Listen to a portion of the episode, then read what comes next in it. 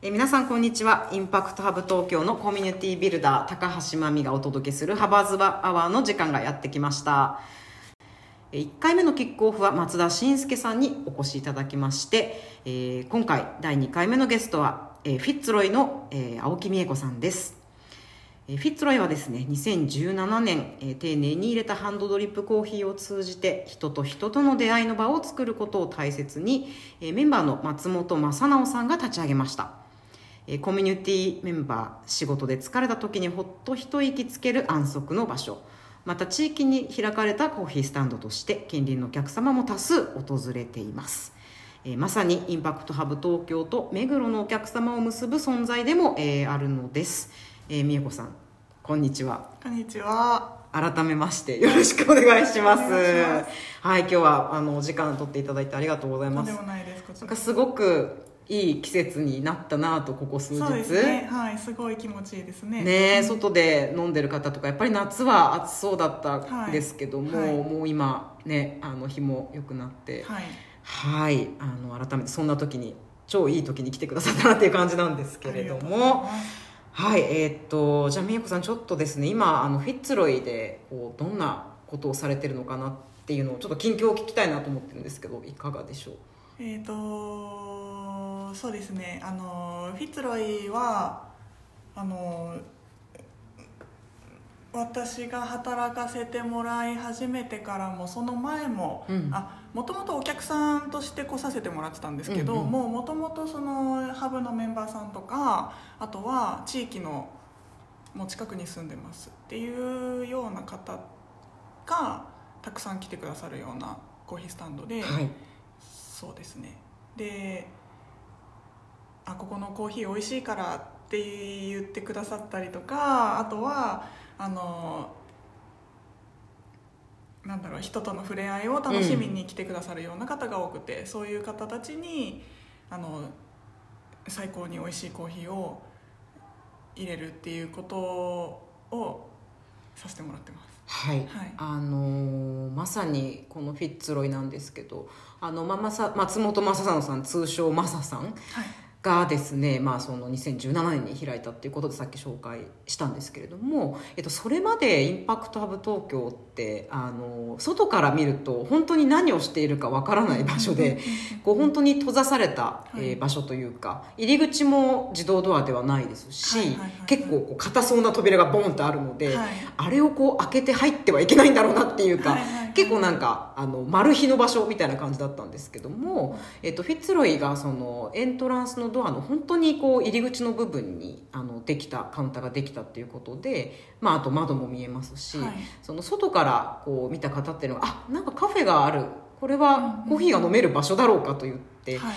こう結構足を運ぶっていうところからハブ東京が徐々にこう地域に開かれていったっていう感じがあるんですけれど、なんかおお客様もあの中に今はちょっとねコロナもあれですけども、はい。やっぱり中でこう飲むお客様っていうのはなんか初の初めての空間はい。でやっぱりそこが好きになってリピートしてくれる方とか結構遠方の方もいらっししゃいますねね。そうですね。で遠方の方でっていうのだとあのマサさん自身とのつながりとか、あとはあの前はね店内でやらせてもらってた時はカウンター席でメンバーさんと隣り合わせであのしばらくお話ししながらコーヒー飲んでとかそういうつながりが楽しくてまた来ました遠いけどっていうような方もいらっしゃいますね。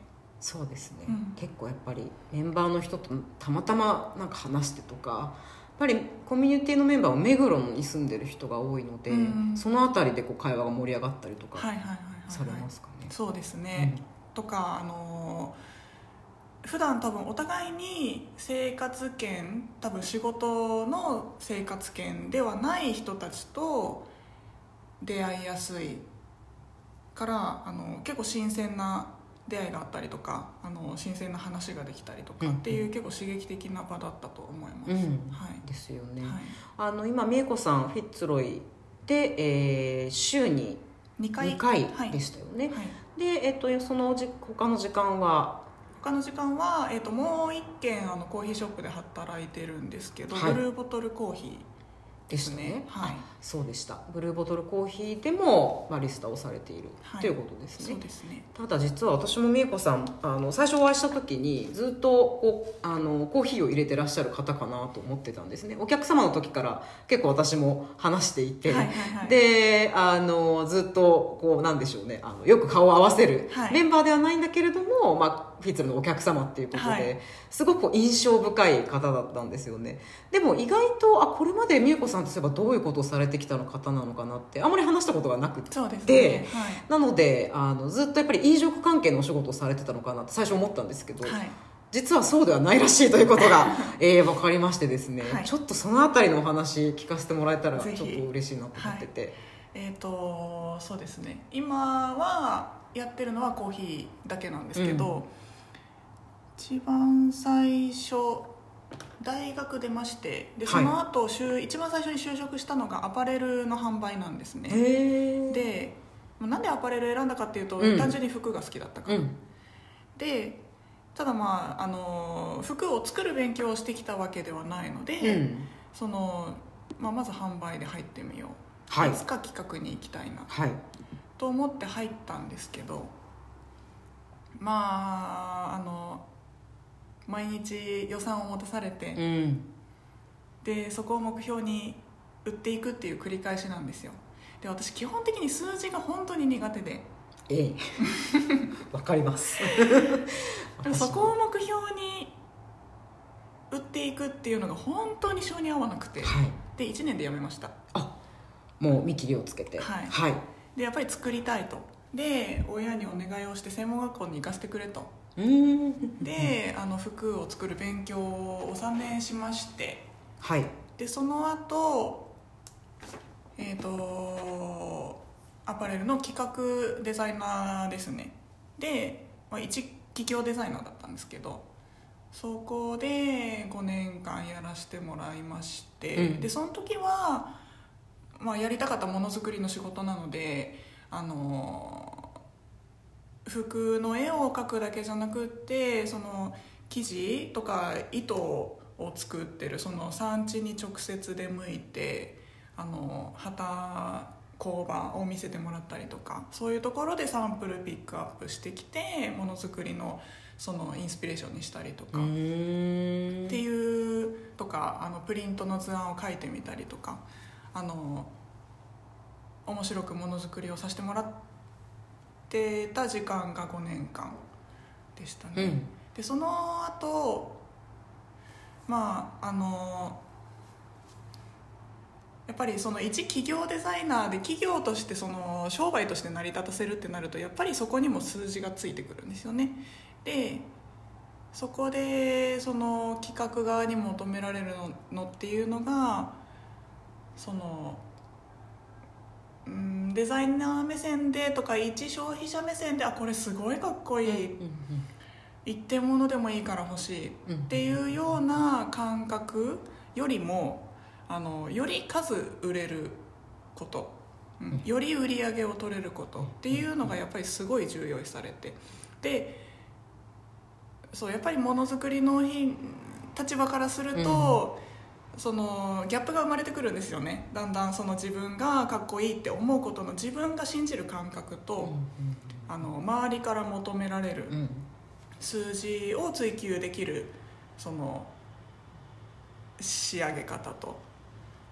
でそこですごいその、ね、ギャップが生まれてきてうーんなんだろう。なんかもう辛くなってきちゃいまして、うんなんだろうせっかくその、ね、物作るってすごいやっぱりそのエネルギーのいることだからそのエネルギーをかけて自分が愛を持ってこの世に生み出してみたものをうーん売るためにはこうじゃなくてこうだって言われることが続くともうなんか私じゃなくていいんじゃないかなとか、あと作っても作ってもその求められるものがその感覚的な喜びじゃなくて数字的な結果はい。だともう。もう私の体をだんだんもうなんだろう次のものづくりへの過程を補充しないままにその体体を削り取られていくだけというか、なんかもう辛くなって。でなおかつその企業のオフィス内でものづくりをしてるだけだとその末端にいる自分が作った商品を手に取ってくれたお客さんの顔が全く見えない。はい。でそれは当たり前のことなんですけどやっぱり私にとっては自分が作ったものを直接手渡してでその人がどういう反応をするのか喜んでくれたらもう最高に嬉しいんですよ。で最高に嬉しくてでそれがまた次のものづくりの自分の糧になる。っていうことがやっぱり私には必要だ。そういうことがしたい。と思ってであの5年続けてたアパレルを辞めまして、でじゃあそういうことを実現できることって何かなって考えた時に、あの料理とか食の世界ってもともとすごい好きだったんですけど、とかあのコーヒースタンドにあの日常的に自分が通ってでコーヒー一杯あの手渡してもらってっていうような習慣ももともとあったんですけどあそれじゃんと思ってで食の世界に移りまああの縁あってちょっと個人店のイタリアンで1年間かなはい。サービスしたんですけどやっぱりコーヒーやりたいなと思ってでブルーボトルですね。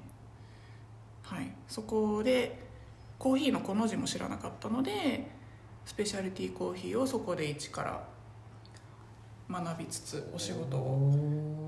で今に至るっていう感じです すごいですね。この十数年ですか、はい。をそう今ですね、はい、ギュッと 数分にあの 凝縮していただいたんですけどガラッと食の世界に入るっていうこのあの転換ですかね、うん。そこってもう結構吹っ切れてたっていう感じですいや怖かったです。あのうん。5年積み上げた社会初の社会人で5年積み上げたものを、まあ、いわば崩してまたまっさらにして一からじゃないですか。そうですね。そうだからめちゃくちゃ怖かったんですけどうーんでももうそれしか選択肢はいろいろ考えた上では私の中にはなかっうんたですね、ある種ご自身でもうキャリアも積まれているので、はい。まあ例えばですけども、えー、と独立をされて、うん。で、えーご自身の例えばですけどスタジオを持つとかお店を持つということで、そこで、えーに来た方と、まあ、直接触れ合ってはうん。会話をするとか、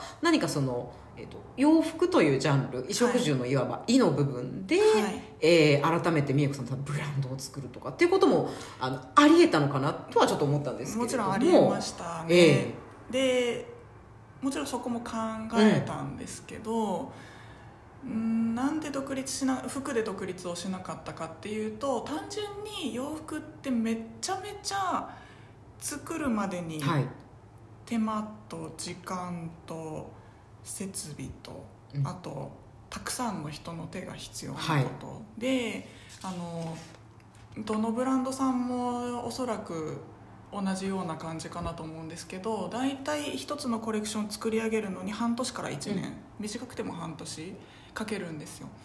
ででも服って割と生鮮食品的な部分があるなと私は思っていて特にうん。その古着ではなくってはい。新品の洋服っていうのはうん今着たい気分。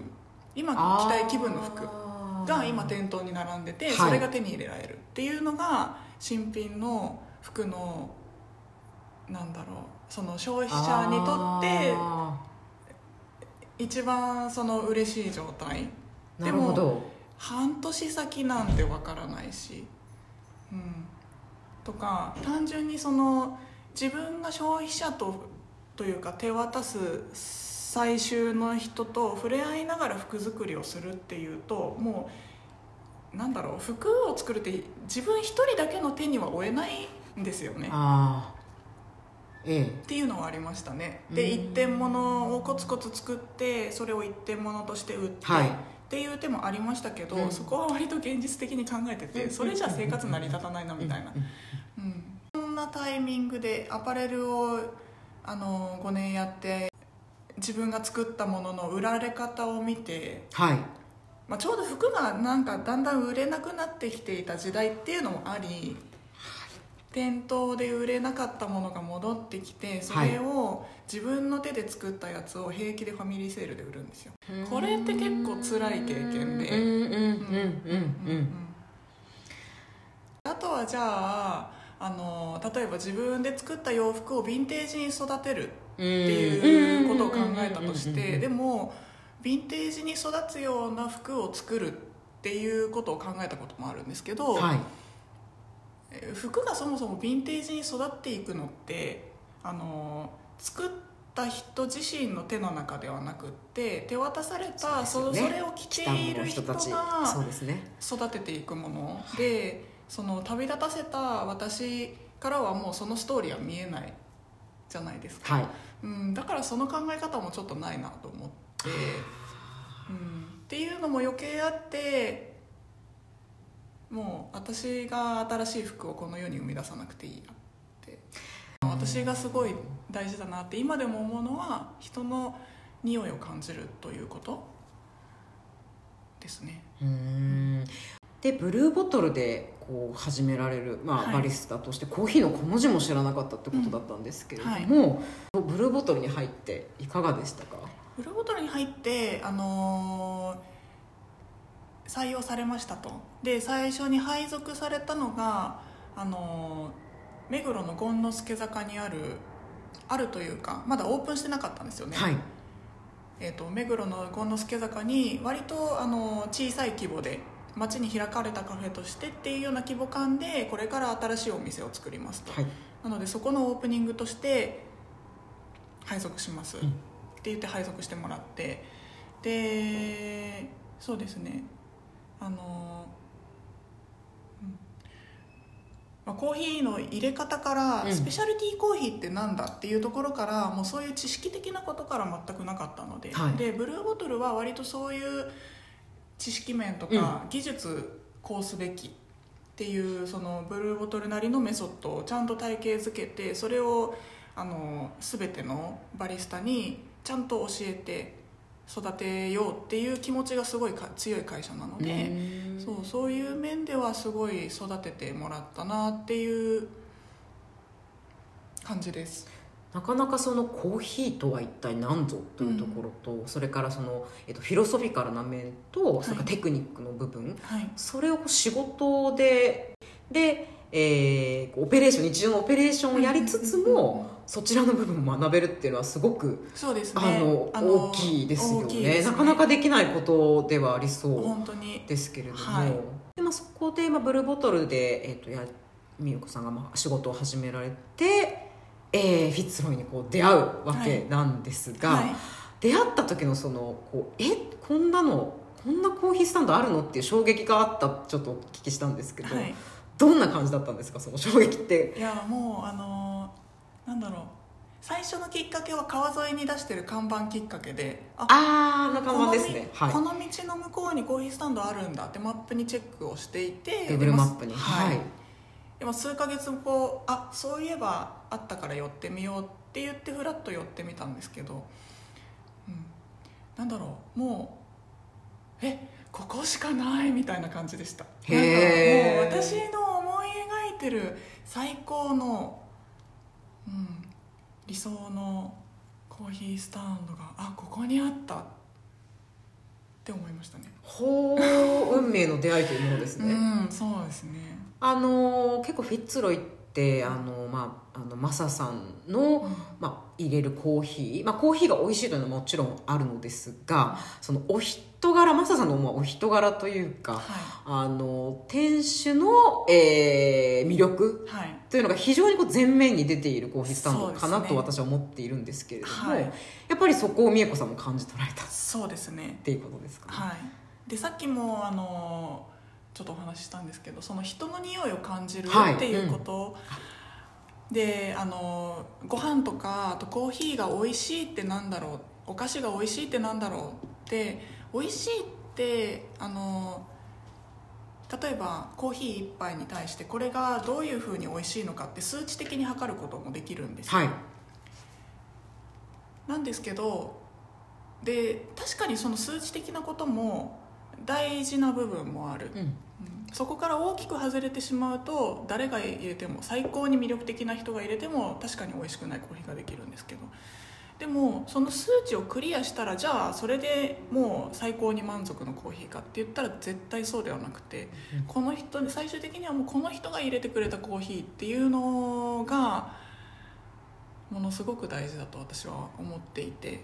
でその全てをあ表現しているところだなって思いましたね。やっぱりそのテクニカル技術面、はい。要するにもう本当に例えば私がうん。時間を少しかけて、まあ、美味しいコーヒーを入れるっていうことは、まあ、できなくもなさそうですよね、うん。そうですね。でもやっぱりそれがこう私に人間的な例えば魅力がなかったりとか 私が非常に疲れた顔で どうぞと手渡されたコーヒーを例えば飲むとかその人その作った人がそのつ美味しいものをこう出す時のはい。例えばまあ会話ですとか、うん。あとこう表情ですとか、うん。そういったものを全て含めての、えー一つのはい。一杯っていうことにうん。なると、まあ、あの疲れててもいいと思うんですよね。マミさんが入れてくれたんだ疲れながらも私にコーヒー入れてくれたってそれはそれですごく魅力的な体験だと思うんですよ。全開でどうぞみたいなちょっと美味しくなさそうですよね。すごい自分もなんか寝れなそうな感じのコーヒーになります。なりそうですけどね、はい。まあそれはそれであのすごいねありがとうまみさんってなると思うんですけどうん。なんだろう。数値だけクリアしててでも誰だか分かんない。えこれ誰が入れたコーヒー？え分かんない。って言って手渡されてもうんなんとも。何も感動がないというか。おまあ、先にその美恵子さんがやっぱ愛の、えーないものがないってフィッツロイに対して言ってたのが、私もすごく面白いなと思っていて、はい。そのえっとまあ美恵子さんがその初めて訪れた時って、まあ、マスターさんに会うのも久初めてですし、はい。まあ、全てが体験が初なわけなんですそうですね。がにもかかわらず愛がないものがないと気づいたっていうのはなんかすごいなうん。すごい体験だったんだなと思ったんですけど。なんかなんだろうこのことこの表現は一番最初のその日に思いついた表現じゃないんですけどうん。まさになんかマサさんのお部屋みたいな場所なんですよね。でマサさんが生きてきたことの奇跡とか、はい。マサさんが生きてきながら手渡されてきたものたちだけで構成されてるな。であとはあのその日に、ね、今はもうあのご出産間近でお菓子作りを一旦お休みはい。ということになりました。あの成美さん。田中成美さんですね、はい。浜松在住の。はい、のショートブレッドも一番最初の日に食べさせてもらったんですけどその日にそのマサさんもその成美さんとのつながりとか成美さんご自身のストーリーとかを話してくれたんですよ。でももうもうなんかそういうところからすっごい人のつながりと生きてきたことの奇跡ともう大切なものだけで構成されてるっていうのはもうもうなんか全身で伝わってきましたね、ほう、うん。はあなるほど、うん。もう本当にそのマサさんのお部屋っていうのが、もうお邪魔しますというか、はい。あの訪問しましたという感じの、だったと思うんですけど、はい。なるほど、まあ、そうすると、まあ、聞くとやっぱりあの大量生産の、まあ、消ただそのやっぱり消費していく、うん。というこうあのこととは全く別、ね。全く逆のうん。こう世界がそこにあったっはい。ていうことだと思うんですけれども、うん。やっぱり水子さんがその、えー本当に素晴らしいと思う環境に出会えてでマスターとも出会えて、えー実際に美恵子さんがこうフィッツロイであのコーヒーを入れるとなった時に、はい。何か多分美恵子さんがご自身で入れるうん。コーヒー、例えばそこに美恵子さんのアイデアだったりとか、うん。美恵子さんが入れたもの。はい。フィッツロイだけども、まあ、美恵子さんが入れたコーヒー一杯っうんていう、そこをまあこう届けたいっていうのはなんかあるのかなと思ったんですけど。うん。最初はあのーなんだろう前にお手伝いされてた方たちがちょうど辞めて、うんうん。人を探してるんだよねっていう話をよくあの私がまだお客さんで飲みに行ってた時にマサさんはしてたんですけど、想像してみたんですよ。私がここでコーヒー入れるとしたらって。でも私にとってはここに立ってるのはマサさんしかありえないなってその時は思ってて。なので自分がここに立ってコーヒー入れるなんて考えられないようん。って思ってました。あそうなんですね、うん。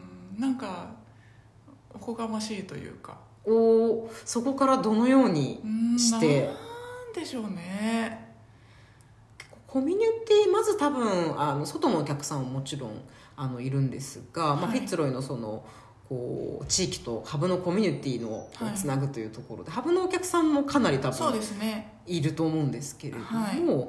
そういうところが例えば何かアイデアを得たりとかうん。美恵子さんがあ自分が入れてもいいんだではないんですが、はこう何か見つけたこととか、なんか会話から生み出された何かヒントがあったんじゃないかなと思うんです確かに。なんかあのマミさんさっきおっしゃってましたけどそのお客さんだった時からマミさんとはねよくご挨拶させてもらってて、ちょこちょこお話もさせていただいててとか、他のメンバーさんでも一緒にカウンターに座ってお話しさせてもらってたりとか、うん。そういう確かにそういう体験があったからその私の存在もこのフィッツロイの場でそのウェルカムされてるというか受け入れていただいてるなみたいな感覚からですかね、うん。もしかしたら。ブルーボトルとフィッツロイをこう掛け持つ、はい。えーまあ、二足のわらじではないんですがやっぱり非常にこう異なる、うん。あのーそうですね。全然違いそうますですね。ねはい。まあ、要素を持った、えー、とコーヒースタンド、はい。まあそこが逆に今美恵子さんの、うん。仕事を、まあ、あの面白くさせてるっていう面はありますか？うん、そうですね、うん。あの対照的な対照的だからこそあの得られることも全然違うしあの学べることも対照的だし、うん。そういう意味で確かにその得ることは多いですね。あのブルーボトルはやっぱりその店舗を増やしてきて店舗もスタッフも増やしてきて、すごいリアルな話ですけどスタッフたちの生活を守らなきゃいけないから、はい。やっぱり経済の話になってくるんですよね、まあそう対照的ですね。そうですね、うん。まあ、あと、まあ、フィッツロイはきっとこうカルチャーのあの面も、はい。まあ、マスターのマサさんが非常にこう重視したりするので、コーヒーはもちろんそうなんですけれども、はい。まあ、そのコーヒーオタクである必要はない場所というか、うん、そうですね、えまあ、確かにそのコーヒー入れるからにはあの芯まで分かってお届けしたいっていう気持ちは私も多分マサさんも持っていてそこはあれなんですけど、でもじゃあコーヒーオタクになって入れてればいいかって言ったらそうじゃなくって大事なとこってそうじゃなくって、うん。コーヒーってそうこれはフィッツロイと出会う前からずっと思ってたことなんですけどコーヒーって手段でしかなくって、はい。そう人と人とが出会ったりとかそこにコミュニケーションが生まれたりとかするための手段、うん。だからマサさんもねされてることってそんな感じですよね。そこで人と出会ったりとかつながってそこからじゃあ何か面白いこと生まれてこないかなとかそうこの自分が心から愛してる自転車のカルチャーをコーヒーそうんコーヒーを通じて、ね、広めてみんなで楽しんでとかそうそういう幅広い活動をすごい大事にしてますよね。あのまさに今の言葉に集約されてるなという気はしますけれどもまあ、本当にこうお豆を届けたりとか、まあ、それから空間を作ったりっていうことが、もう直接密にお客さんに届く。そうですね。まあ、そこがある種、まあ、難しいところもあるとは思うんですね、まあ、ダイレクトであるがゆえに、まあ、ただでもやっぱりそれが直球で届けられるっていうことはやっぱり今今までの美恵子さんのキャリアを聞いていても、まあ、そこが美恵子さんが一番やりたかったことまさに。っていうところでつながって今本当にその舞台はい。が開かれてきた時かなっていうすごく思いますね。はい。で、まあ、そんな美恵子さんが今新しくチャレンジしていることがあるということなんですけどなんと。これは。まさに今オンゴーイング。そうなんです。はい。あのーお菓子作りを。おおもうね成美さんなんて神様私にとって神様なみたいな方ですよ。であのこんなおいしいお菓子お菓子というかもうなんか食体験なんですけど私の中では。こんな幸せな体験を届けられるお菓子を生み出す成美さんという神様みたいな方の後に続いて、お菓子の同じも触れてこなかった私がい焼き菓子なんてお出ししていいのだろうかって感じなんですけど まあでもそこはなんかもう好奇心とあと、ね、ものづくり魂200%ですよね。田中成美さんってね静岡の浜松市で本当にこうもうご自身一人で、はい。でお店に卸したりもほとんどしてなくてねもう多分全国探してもこの唯一フィッツロイのみで入手できるようなうん。お菓子、焼き菓子ですよね。ね。もう私も実はファンの一人で、はい。必ず届くと全種類買ってしまうというですね もうこう買い占めないように爆買いしないように気をつけているんですけれども、コーヒーを届けるということとお菓子を届けるって、お菓子はまさにそのさっき言った即興性じゃあ今焼きますどうぞっていうことが少しできない難しい。あそうですね。でもそこに美恵子さんの何らかのはい。こう、まあ、思いですね、うん。それをお客さんに届ける。なんかちょっとこう秘訣みたいなのってあったりしますか？これはこういうエッセンスが入る。うん美恵子さんのエッセンスが入る、うん。お菓子の知識皆無な私がお菓子作りを始めるにあたって誰か信頼できる方のレシピをそのままいただいてそれをそのままコピーして作るっていうのは一番簡単な方法はい。なんですけどうーんとものを作る側からするとそれはちょっとやりたくないなって思ったんですよね。はい。いくらそのすすごくもう尊敬して大好きな大好きな成美さんという方がいてもじゃあその成美さんのレシピをそのままいただいてコピーして私が作るっていうのは成美さんにもとても失礼なことだし私にとってもなんだろう私の信じる味ではなくなるというか、うん、最終的には私が最高だと思う。そしてお客さんがあ最高に美味しいって言ってもらえる味が作りたいっていうのがものを作る上での私が大事にしたいことで、うん。何の話でしたっけ？お菓子作りのエッセンスですね。センスですね。はい。なのでそう即興性はないけれどもそこに私が信じる味が表現できました。どうでしょうか？って結局自分がね昨日かもしれないし一昨日かもしれないけど今じゃないかもしれないけど作ったものをこの手で手渡せる場がフィッツロイにあって、うーん。でそれを楽しみに買いに来てくれるであろうおなじみのお客さんもいて。そうっていうねこれからの話ですけどとてもとても楽しみこですね。れは楽しみですね。うん。やっぱりあの私も今まで成美さんのお菓子をいただいていて、はい成美さんという方に実は会ったことがないんで同す。が美恵子さんも、はい。まあ、でも成美さんってこんな方なんじゃないかなっていうそのお人柄をなんか想像させるお菓子の味なんですよね。そうなんですよ、まあ、それがすごくあの印象的だったんですけれど、はい。もしこれがもう欲を言うんだったらその、えーまあ、現場にいて、うん。で、えーお菓子これを自分も美味しいっていうことを伝えたい。はいもう伝えたくて伝えたくてどうしようもない、うん。まあ、お手紙とかもあるんですけど。そうですね。まあなんかそこが結構一個あったなっていうのはありまして、うん。だから美恵子さんっていうこうフィジカルに見えてる方のお菓子を食べれる。やっぱりそこもあの結構これからはできることなのかなというか、はい。はい。うん、作り手の人とやはり一番近いところ、まあ、食務って本当にそうだと思うんですけど、うん。まあ、何よりなのかなと。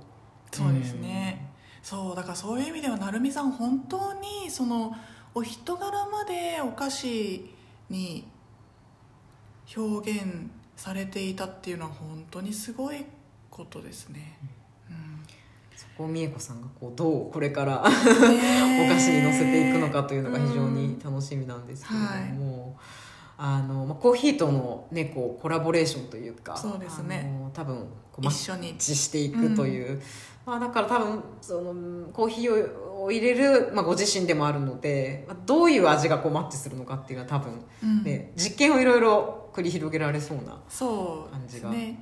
はい。しますね。まあ、でもフィッツロイのコーヒーも個性豊かなので、うん。あの産地によっても農園さんによってもやっぱり個性は本当に違う。でそこが最大限に表現できる朝入りっていう選択肢をしてるので、まあ、コーヒーとの相性はもちろん考えるんですけどあのお菓子が出来上がってからそしてコーヒーが出来上がってから探していくのもまた面白いかなとあなるほど。今思ってます、はい、ああだからコーヒーあ豆のこう出来具合とかを見てから実はそれに合うお菓子をクリエイトしていくとか、うん。あそれは面白そうですね。合うフレーバーだったりとか、はい。うん。えーありがとうございました。ありがとうございました。あの最後にこの話していいですか？はいお願いします。幼稚園の庭ではい。泥団子を作るんですけど泥って種類がいっぱいあってはい。あのちょっと水分を含んだ泥うん。は、あの中心のおあらかた形を作るのに最高なんですよね、はい。ただ表面のテクスチャーからするとそれはちょっと粗すぎる。おおで表面をじゃあどうきれいに整えるかっていうと水分を含んでいないけどちょっと粗い砂。はい。と水分を含んでいないサラッサラの砂。ほの2種類を用意して。うおおでまずザラザラの方をかけるんですよ。かける。はい。でちょっと乾いた状態にする、はいで最後にそのサラサラの砂サラ砂って呼んでたんですけど。サラスナですね、はい。サラ砂をかけてもうツルッツルにするんです。そうするともう完璧です。えー、秘伝の泥団子の作り方を伝授していただきましたが今ちょっと想像できたんですけど、うん。すこなんてコーティングがかかったような状態もうねツルッツルなんでですよ。すねほー、それをぜひフィッツロイでっていうことにはならないと思うんですがならないですごい。い、はい今すべての,、うん。あの原点を聞いた気がはいいそうですね。たしました、私のものづくりの原点ですね。はい。えーということで泥にもやっぱりその研究魂というかどういうふうにしてクオリティを上げていけばいいのかっていうのをまあ研究してたっていうことになると思うんですけども。幼稚園児の時から感覚でやってたんですね。ああそ素晴らしいですね、えーともう美子さん本当に五感を大切にこう、はい。クリエーションの原点本当そこがかあの感性。そうですね。非常にそこがまあ豊かで、はい。で、まあ、そこが多分美子さんの強みとして今後あの生きていくそのお菓子作りが、まあ、フィッツロイで行われていくのが非常に私も楽しみではいよろしくお願いしなます。りませんが、えーそんな美恵子さんをこれからも、えー私たちでサポートしていきたいとはいえー思っております。目黒のインパクトハブ東京のフィッツロイですね、えー来られた際はぜひ、えー、美子さんが入れた、えーコーヒーとお菓子。水曜日木曜日が美恵子さん私はそうですね。はい。はいということでぜひ、えー、といらしてくださいという宣伝も最後に含めておきます、はい。えー、美恵子さん今日は本当にありがとうございました。あえー、ハバザワー、えー今回はこれにてお開きです、えー第3回目ゲスト登場楽しみにしていてください、えーありがとうございます。りがとうございましたありがとうございました